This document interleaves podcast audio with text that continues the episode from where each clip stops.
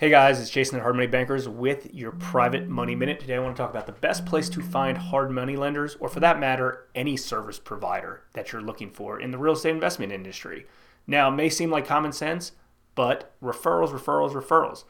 Ask other real estate investors who you know who they've used on their last hard money loan that funded it. Pretty straight, simple, right? That's always a great way to start. If you don't know anybody who's used a, a, a hard money lender that they were happy with, local REIA groups meetup groups. There's a lot of different groups out there that recognize and target real estate investors. Start there, see who's got a local presence. Nothing better than running into a service provider or a real estate uh, hard money lender who's actually in one of those meetings, either speaking or attending. You know they're motivated, you know that they're local and they're actually doing business because they're showing their face and they're in front of people. So start with that. Okay, someone another way if you don't go to REIA groups and stuff is someone who has an internet presence. Obviously, they need to be local into your area because they need to have the local resources. They need to be able to uh, kind of help you help you in the transactions. But uh, if they have an internet presence, either through SEO purposes or marketing, you know that they're savvy, you know that they're active, and you know that they're in the marketplace or right now doing loans. Okay.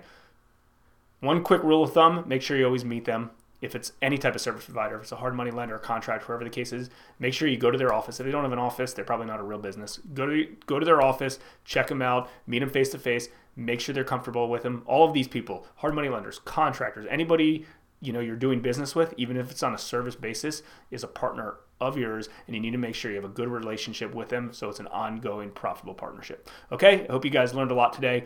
Again, this is Jason with your Private Money Minute. Until next time.